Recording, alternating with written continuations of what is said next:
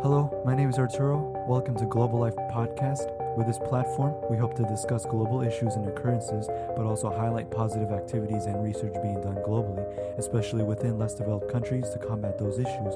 We hope that you all may listen, provide feedback, and hopefully engage with us, and also please share. Thank you very much.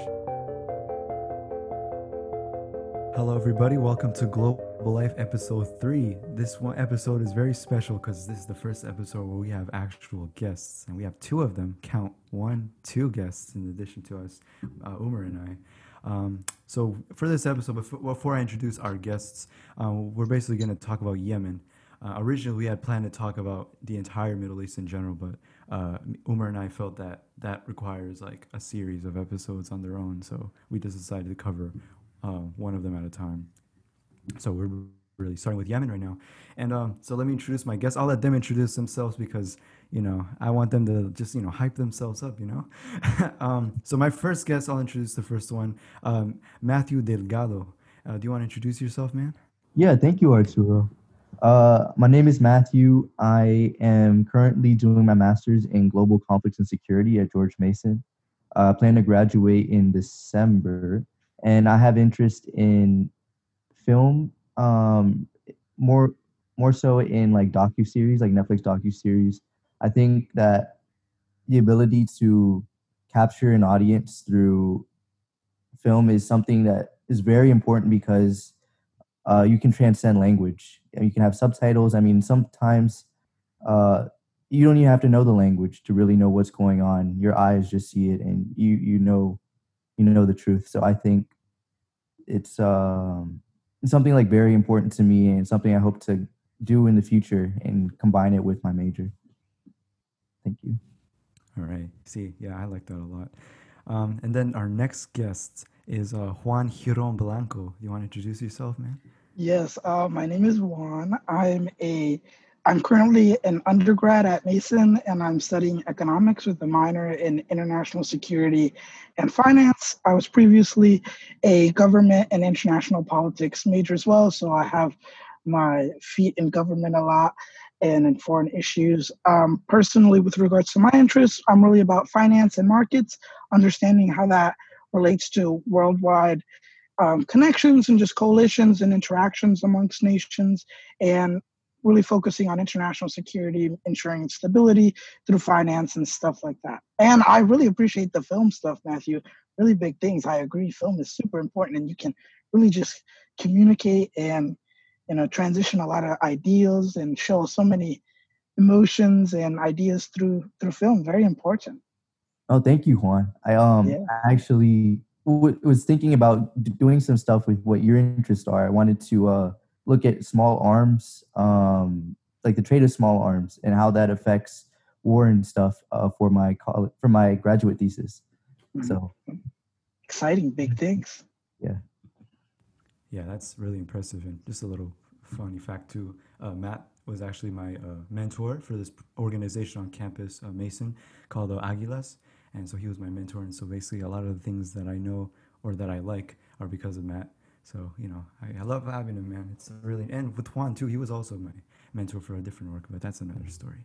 Um, but just to like, I guess, I I felt like maybe Umar and I didn't introduce ourselves like maybe the most properly. So I'll just like introduce myself again and like basically how um, Matt and Juan did.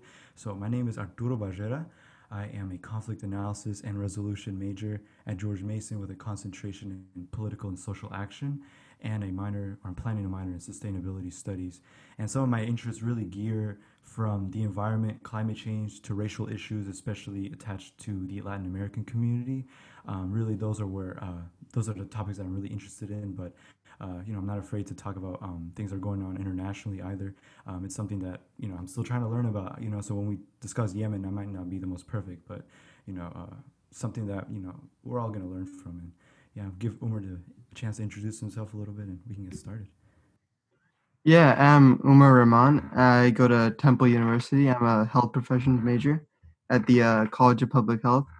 I'm trying to become a uh, go into med school and uh, you know become a doctor. Hopefully, you know, helping internationally too. A lot of my uh, interests are in traveling to a bunch of different countries. I've been to like more than 35 countries. And, uh, you know, if I can just, you know, uh, become a doctor and help out internationally with the poor countries, I know we're going to be talking about Yemen, which is one of the, you know, most malnutritious countries in the world. So it's going to be a really fun topic. Yeah, definitely. Um, so to get started, I guess, um, to our guests, how to I guess summarize Yemen? Do one of you want to kind of give an idea of like what the situation is in Yemen, how the whole conflict started? Do one of you want to kind of jump on that? I have a little summary here, but I want to kind of give you all a chance to maybe express some opinions or how you see uh, the conflict starting. Did you want to go first, Matthew? I don't know how you wanted to do it. Matthew's a grad student. I feel like I should. Oh, you got it. You got it. okay, so I'll start it off and kick it off. So a lot of the stuff that resonates with regards to the civil war of how like where we are with regards to Yemen dates back to the Arab Spring. So I'm sure like that's what happened. That's like what's listed in your summary. And so in the rise of the Arab Spring, a lot of uh, peoples within the Muslim world, within the Middle East, you know, are trying to, you know, put away overthrow these authoritarian regimes and you know get more freedoms that they see that they have access for that they're experiencing around the world and around their region seeing that it's successful so one of the things that happens in yemen is a transition of power a transition of power that is led i believe from president saleh in 2014 he's removed from power saudi arabia um, orchestrates that and installs his vice president into power. And during the transition, there's a lot of you know separatist groups. Yemen has never really been united per se. There's always been a lot of widespread groups, and so one of the one of the groups during the transition of power was the Houthis. They took advantage of the vacuum of power and the transition to the VP, who they saw as pretty weak, and then so they installed themselves and. Thus, that kicked off a lot of the fighting that we see today the fighting really began a lot more deadlier when they took over the capital in 2014, and the pres- the vice president at the time fled to Sa- um, Saudi Arabia. Once that happened, Saudi Arabia began to involve themselves a lot more into Yemen and established a coalition to really thwart the Houthi advance and thwart the rising power of the Houthis that, and really curtail Iranian influence that they saw was growing as a result of the Houthi power base growing. But it's not just them. There's also, you know, there's the Yemenis government that's fighting the Houthis. You know, a lot of terrorist organizations such as ISIL and Al Qaeda have taken advantage of the chaos. You know, all of them and the United Arab Emirates are also have backed forces there that are also trying to take advantage of the chaos to really carve out their own regions. And you know, with so much chaos going on and a lot of you know, because it's such a distant country and it doesn't really get a lot of headline in the news, you know, it's just fallen into disarray more and more, just as Syria has and other countries in the Middle East. And that has resulted into the crisis that we see now. I don't know if I did a good job or not. No, you, you, did, okay. you did great. Matt, do you want to do you wanted to um, jump off of that? Sure. Um, I'll come from the perspective of where we are. I guess as like the U.S., we are uh, supporting Saudi Arabia in in the bombings of like Houthi strongholds. I think uh, the number of drone bombings we have like conducted right now is in the hundreds. Um, so that has created a lot of displacement, and numbering in the millions. Um, and on top of that, there was a cholera outbreak recently, followed by a coronavirus outbreak. And this is made no better by like the mass number of starving, like uh, there's, there's a large number of starvation. Like food isn't coming in um, to to southern Yemen. Um, so you're seeing what is the world's worst humanitarian crisis at the moment. Uh, and then you also see like a proxy war, as Juan mentioned. You have Saudi Arabia supporting the the past um, Yemeni government, and then you have Iran backing the Houthis uh, because of their orientation as Shiites. So it's it's it's a big mess. Yeah, definitely. And um, especially with the um, coronavirus, unfortunately, it's like you said, really has um, worsened the situation uh, humanitarian from a humanitarian perspective. Um, and you know, I was going over some facts too, and um, apparently there's 41 NGO programs that are in Yemen right now, and there's a risk of that they may lose more than 30 of those programs as a result of low funding. And I'm also hearing that um, aid coming to the country well, the, the amount of aid is being decreased because apparently the aid is not even getting to the uh, Yemeni civilians; it's going to other Yeah. places, and so that's why aid is like uh, really decreasing from the U.S. even. Um, so yeah, it's uh, it's a really, it's definitely sad, and it's kind of a, and like Juan mentioned, it's a complex web of like things, and I feel like in the Middle East, that's what's um, going on in general. Um, I guess this is like an actual question I had, and for like all three of you, really, for the Houthi, like what, what exactly are their motives? Like it does, it hasn't really, I guess, been clear to me. I've read a bunch of different things, but what would y'all say from your perspectives? I know Juan, you were looking from a more realist perspective. What are the motives for the, the Yes. Houthi um, group? So the Houthis are a Shiite Muslim minority in the country, and so because they and you know you have to, as Matthew stated, there's a lot of uh, proxy wars and powers and a lot of interest going on. So the Houthis have been a group that have really been disenfranchised over time, and you have to understand that Yemen, the the President Saleh, I believe I'm pretty sure I'm pronouncing that incorrectly, has been in power since the 90s, and he has fought him and his government have fought, fought on and off wars with the Houthis and keeping them at bay. And they've been over time such so disenfranchised from any power or representation or anything going on like that. And they've lived under this authoritarian regime and there's just the constant disenfranchisement and seeing that in states like Egypt and Libya, they have been able to topple their governments and been able to orchestrate some type of change has kind of I guess motivated them to really take advantage of you know the elements and everything going on to really just get and receive more of this franchisement, more voice in the government. Obviously, it hasn't happened.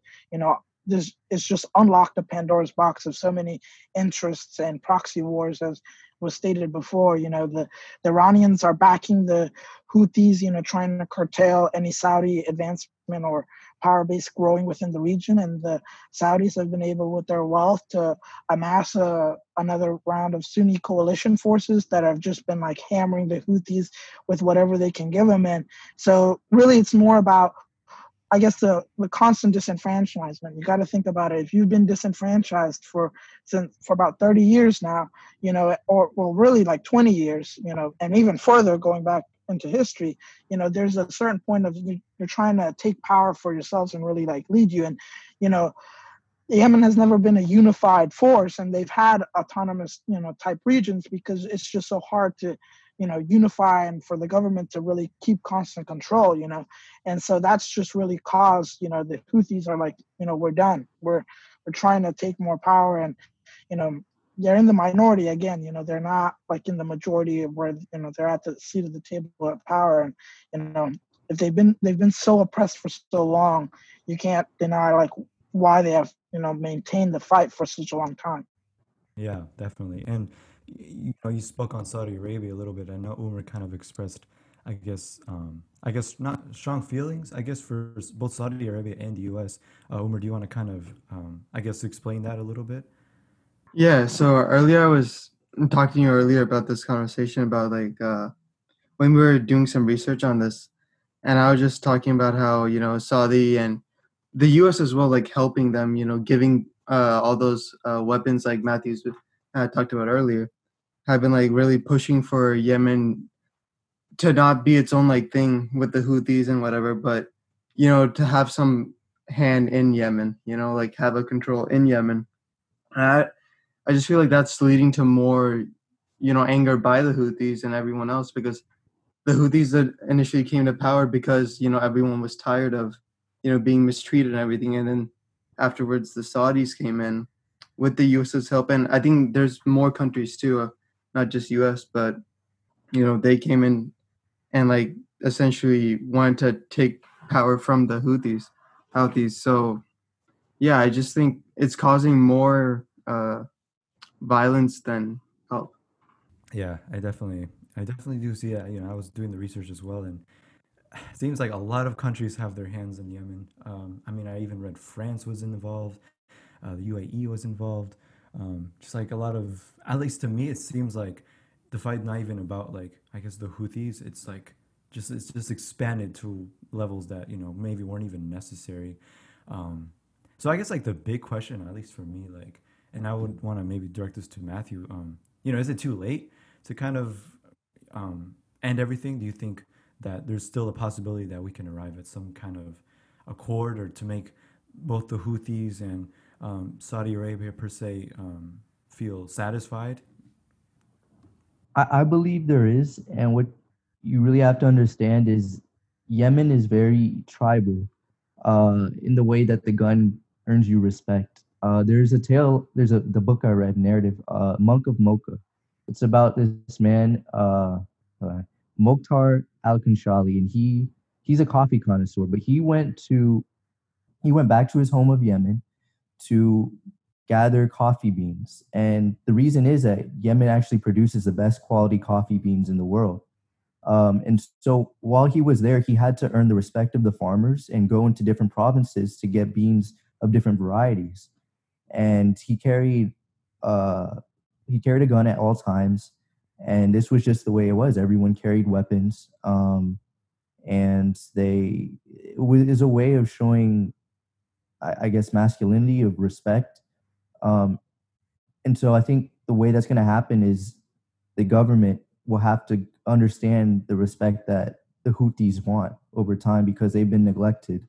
Uh, a lot of these communities are very poor that he went to, um, and, and, he saw the poverty going around, like like what's happening right now. There's a lot of malnutrition and neglects that have actually began before even the civil war started. So I think a lot of those issues have to be addressed um, by any Yemeni government coming to power for the Houthis to stop what they're doing. Uh, a similar like thing I, I, guess I can compare it to is the FARC in Colombia, where the initial reason that the FARC started was because of land reform. They weren't given land, and when um, they, they had an outing with the government, and they, a lot of farmers were killed back like in the 50s. And so when they were finally granted the land, they came to a peace agreement and they de demilitarized because they finally achieved what their aim was.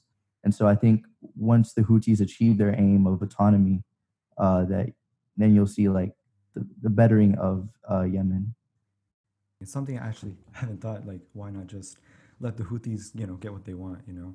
Um, I don't know. Do you do you agree with that one? Do you uh, do you do you see it from that perspective or do you? um, I see it a little differently. I I think I I'd say that I'm a little reluctant to say that it's possible. I mean, I think it certainly is, but I think there it's much more than just giving the Houthis autonomy at this point. I think the it's just grown so much out of that. Like, you know, the the US and the Saudis suspect that Iranian the the Shiite power in the region that the Iranians are helping the Houthis. And you know, they've always been it's the Middle East has been characterized as a type of Cold War between the Saudis and the Iranians. And so, you know, the Saudis are just a few miles away from where where the Houthis control like the region. And so they the I think there's no there's not going to be any peace that doesn't involve greater powers such as Iran, the Saudis, the central, you know, the government that's fighting in the south, and the Houthis. And like, you know, as we discussed before, it's not just simply giving the Houthis, I think, autonomy because there's so many more groups that are involved. You know, you, you, take care of the Houthi problem, you still have to take care of the Arab Emirate groups that are backed in, you know, Yemen. You still have to take care of Al Qaeda and ISIL that are still, you know, that have taken advantage, taken territory, that are still, you know, oppressing other people. You still, they still have to focus on that. And I think I'm reluctant to say that there will be a type of peace because I don't think the Saudis will allow it. I don't think the Saudis will accept any type of Houthi uh, autonomy because they'll see that one of the main reasons why they've declared that they're like, you know, bombing and, you know, maintaining this grand coalition is because they're trying to curtail Iranian influence that's right below them, that's right in the southern, you know, it, it's right in the south. And I don't think that they'll there'll be any chance of the Saudis accepting and stopping and cutting off aid to support the southern forces, the south, the government in the south, and supporting the bombings that they're doing on the Houthi rebels. Like I just don't see anything where the Saudis will give, and it's going to be. I feel like it's going to be a war of attrition essentially, where the where they'll just bear down the Houthis until there are no more, and that's when the Saudis will be okay. And it's unfortunate because, you know, they are like you know Umar has stated the Saudis are getting help from the U.S., the UK, France, and logistical help. Like all the weapons that the Saudis have, none of them that they've made, all of them have been bought by the U.S. And the thing is, if we don't support them, someone else will, right? If we don't sell the weapons to the Saudis, the Saudis will just look to the Russians or to the Chinese to buy weapons. So, you know, it's at a certain point, you know, what can you do? You know, I think logistical help giving to the Saudis proxy war in Yemen, I think is wrong. I think it should be stopped. But I feel like if we do help, you know, if we stop it at a certain point, it's going to damage our relationship with the Saudis. And it seems like in the region, the Saudis are our only partners, you know, that, that remain. And you know what it looks like in terms of stopping the violence, I don't, I just don't know. I don't see that there's any, you know, right way that it can be done because there's just so many interests involved. And i think the saudis just won't give what what the world wants. You know all of us want the human the, you know the humanitarian crisis that's going on to stop. And i think the saudis see it and they just they don't care. They're like we're not going to you know we're not going to allow iranian influence on the southern tip. We're just not going to let it. And i think that that's sad. I think at a certain point you know you got to let them be but that's what i think personally yeah, and I think that's interesting too. And I guess from what I've heard, I guess what you implied, I guess so. If because I know the U.S. has kind of talked about pulling out of relations from Saudi Arabia, but do you think that will like? I mean, I think you kind of already mentioned it, but do you think that will really change anything? Because you said, you know, the U.S. if we if we're not supplying, let's say, right, if we're not supplying weapons to the Saudis, then the Saudis will just go to the Russians. Um, so do you really do you think like I guess the U.S. whether we pull out or not, it won't really make a difference?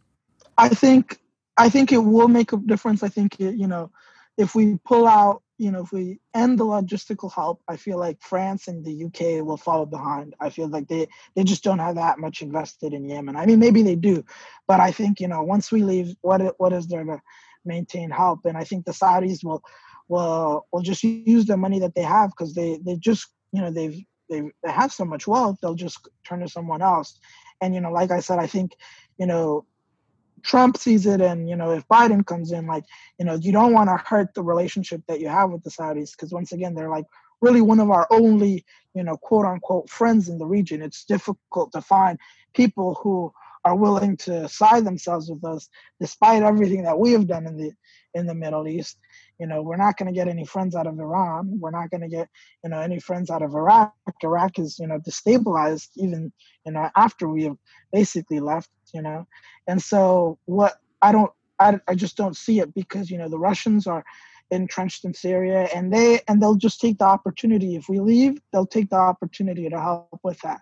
You know, Putin is not oblivious to wanting to make Russia the power that it once was. And I just don't see it see us withdrawing help helping the situation. I feel like it'll just be more prolonged just because Putin will see an opportunity and he'll take it.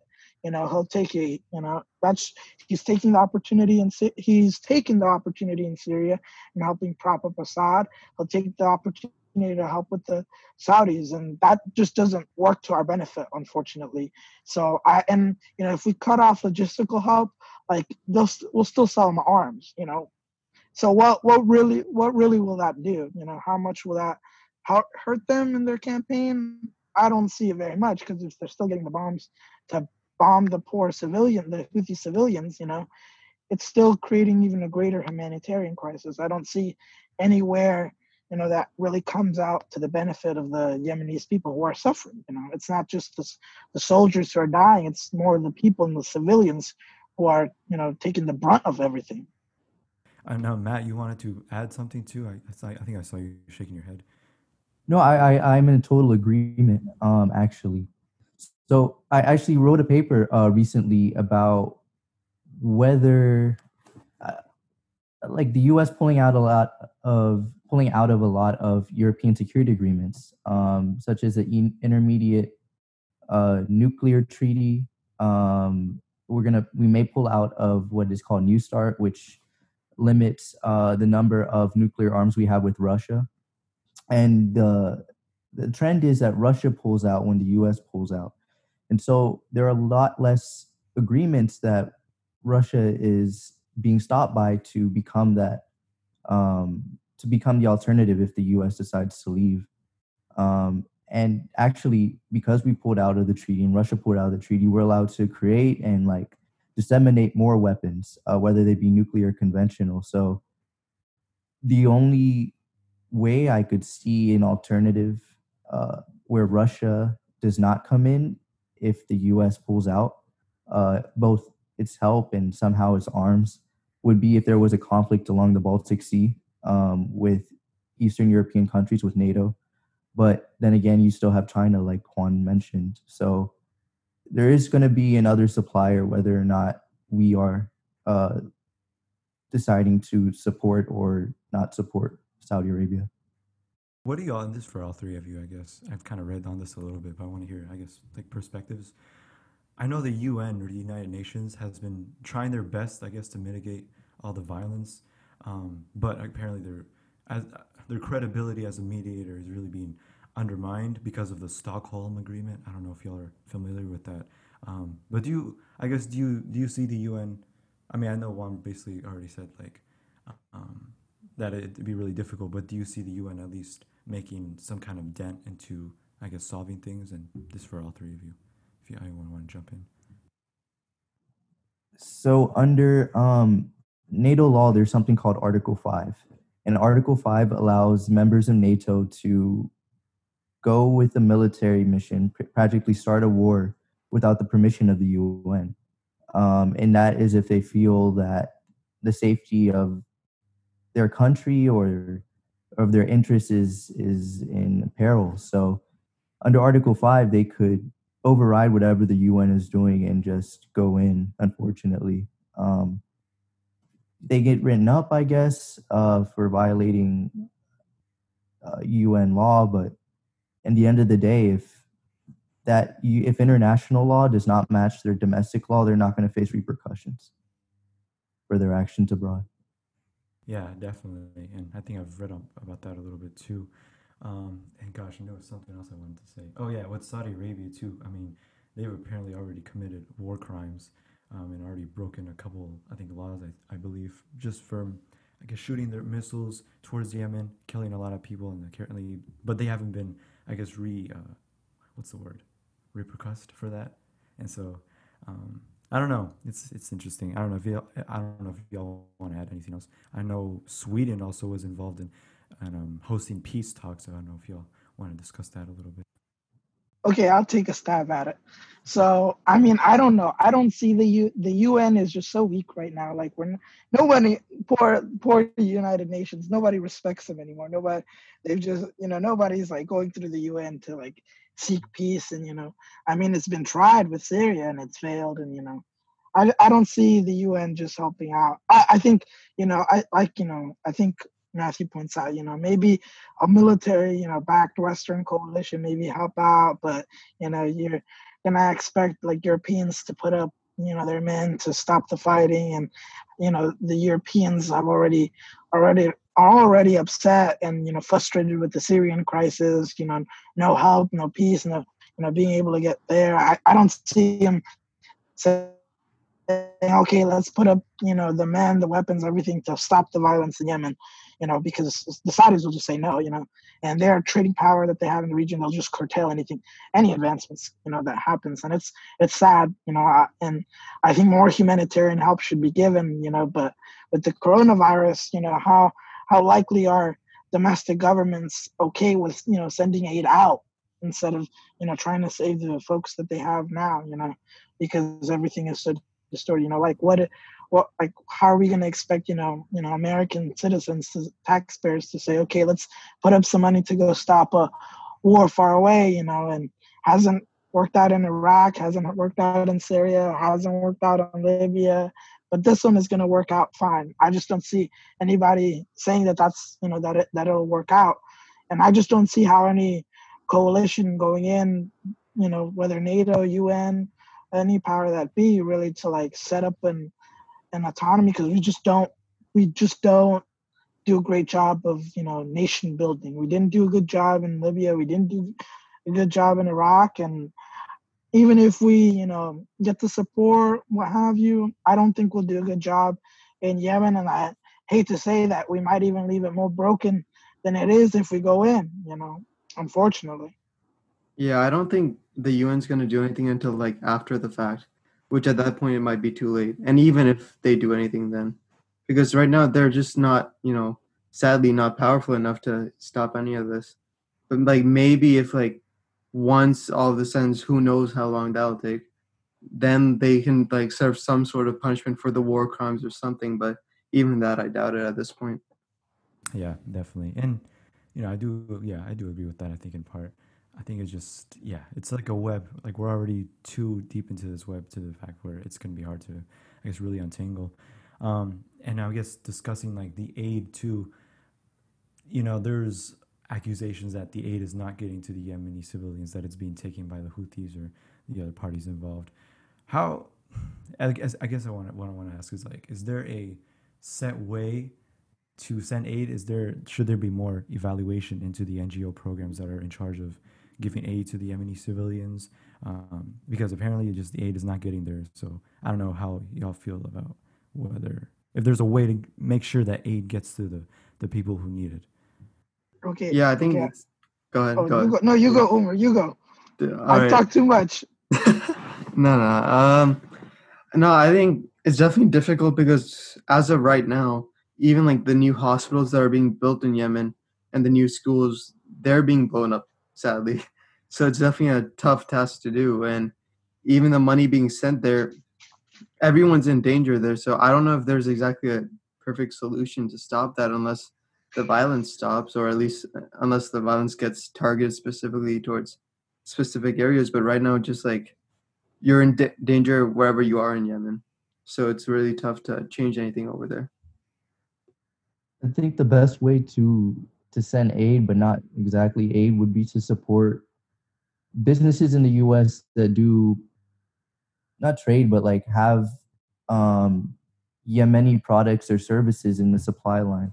Because if you know if you support them, then workers in Yemen are getting paid, and then they can get resources, or um, the resources can be sent to them to help them like survive. Um, and that's not really through an NGO channel, but just like being conscious of like businesses um, that have to do with Yemen. Yeah, I would agree. I think the best way to like help is really to empower the you know products. Then you empower the people. Then you know they have a wage because one of the greater things that kicked off the malnutrition was the really the cutoff of the supplies. The cholera outbreak was kicked off by months of months of the men who are in charge of the disposal of trash just not getting paid. You know, they I believe they weren't paid for eight months when the cholera stuff kicked off and all the trash was in the streets. The rain season came in, washed all all the bacteria and stuff into the drinking water, and built up just the perfect conditions for cholera, unfortunately. And you know, I, I just don't see. And both sides have been at fault. The Houthis and the government have both been at fault in weaponizing, destroying, blocking. The Saudis even worse at ensuring that no type of aid goes in by sea, by land, by mm-hmm. water. You know, so it's just like it's so hard. And I think what Matthew says is right. I think you know the probably the best way at this point is to just empower. You know, be conscious of where you get things, but you know it's difficult if the Saudis are blockading any type of humanitarian aid. Who knows how much they're going to be blocking anything getting out either. So, but it's really sad. I think, but I think that would probably be the best way to support any type of empowerment. You know, you give people wealth or money, you know, that they can spend, curtail some type of malnutrition. Hmm, yeah, definitely. And I guess for the last question, because this is a 40 minute podcast, don't want to go. Oh, like two hours. before you say that, Oh, yeah, go ahead. there's a, a a company. uh, If you guys are into like bougie, expensive coffee called Port of Mokha, and it is a a, a, a coffee brand that gets its seeds from uh, Yemen and actually uh, from Yemeni farmers producing it like in a certain way, and it creates the highest quality coffee bean in the world. So I know that money goes directly to workers. Uh, he mentions it in his book Monk of Mokha that work in the factory and then eventually to the farmers. Um, so if you guys want to help out, go to support that business and buy some coffee. Yeah, absolutely. Actually, I was going to mention this too. Um, on my on our Instagram, Global Life Podcast. You can look us up, Global Life Podcast. Uh, we're going to put a link um, to kind of don- to donate to the um, to the children that are suffering in Yemen, and we will also put a link to a, a what's it called, Matt's uh, Matt's business. Yep. Port of Mokha, exactly. Yes, uh, we will also put that up there. Uh, and I guess to kind of close things off, just a, I think I think we could all agree on this. Is the media in the United States doing enough to cover Yemen right now? I could I could firstly say I don't think so whatsoever, and in part I do kind of understand because the coronavirus is going on. We have, I mean, the highest death rate in the world right now, and it's it, it keeps on increasing by the millions like every couple of days. So I would I guess I understand it in part, but yes, I think the U.S. is not really doing enough media wise on on coverage on Yemen. I don't know how you all feel about that, or I don't know. Yeah, I definitely don't think they're doing enough. And to what you were saying about this, uh, the media being focused on coronavirus, this Yemen crisis has been going on for before the uh, coronavirus crisis. So even back then, like they didn't do honestly anything. I had to everything I did, I had to like find on different websites that had nothing to do with America, like CNN. Nothing had that. So I definitely don't think they're doing enough. Yeah, I agree with him. A lot of my stuff that I found on Yemen was really the BBC and like Al Jazeera that have been like, because they, you know, it's just more, you know, I think we just haven't been involved or the media just really doesn't care because of, you know, I guess Syria is just a bigger priority. You know, our domestic issues have just really like blown through the roof. So, and like these foreign policy, like, you know outbreaks these small conflicts around the world just get left behind because it's not just yemen like you know it wasn't just syria it was always yemen. Yemen has been going on since 2014 and it's six years down the line and nothing has been done you know. And it's also you know how much of a priority is it for the us to really do anything? And unfortunately i th- don't think that we have the will or the motivation to do anything and the media won't you know talk about it so then doesn't inspire anyone to like really care, and it's unfortunate because there are a lot of Yemenis immigrants, you know, in the in the area in the U.S. and you know their families abroad are you know dying from nutrition, you know, war. It's really sad. When we when we talk about the U.S. media, we have to remember that like channels like um, Fox or like CNBC, they're not government owned per se, but they're privately owned. So, as the Pentagon is the White House talking enough about Yemen? No. Um, but if we look at what is coming out of like more entertainment venues that we have, um, like for example, if you have a TikTok algorithm for Yemen, you're going to receive a lot of information about it.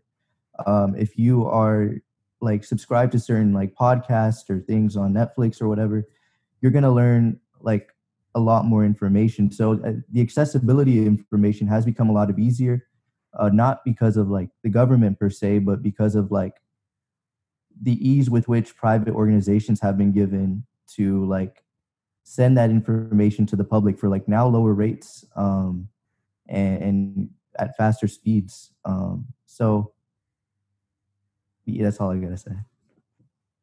All right. Well, I definitely don't want to go too long. I think we have like a limited amount of time on SoundCloud for like total videos that we can post because then we got to start paying monthly. So support your favorite support your favorite podcasters, all right? Um, and yeah, if y'all want to hear any more about if y'all want to hear any more about Yemen, um, but definitely um, let us know. We could do a part two, and we can have other guests on the uh, on another episode. Um, and yeah, subscribe to us. Um, we're definitely, you know, we're definitely trying to bring these issues to light. And like I mentioned before, we're gonna put some links for uh, y'all to donate uh, to Yemen to the cause. And yeah, if, if any of y'all have any final thoughts, uh, we can close it out right now. All right, no final thoughts. All right. Yeah, no. Go ahead. I, I, think it's very important that you brought light to to Yemen, especially in this time, because we're we are facing the coronavirus everywhere in the world, and it's easy to neglect um, like places in the world that already are taking on a lot of issues and seeing the impact there. So it's important to keep those places in mind. And you know, once things get better here, we got to realize that not everywhere in the world are things getting better, and we have to like get back on track on being that global leader that we are as like the United States. Yeah, absolutely. And you know, I you know, I really appreciate that too. I mean, it's a big it's like definitely hard, I guess, to cover issues like these, but you know, sorry our name is Global Life, so we you know, we try our best Umar and I, huh? But um yeah, that is our episode. Thank you so thank you all so much for listening and thank you all for the support too. I know I had a couple people really uh, going in on us, like really helping us out, so I appreciate that. And yeah, that's Global Life and I'll talk to you on the uh, next episode. Next episode.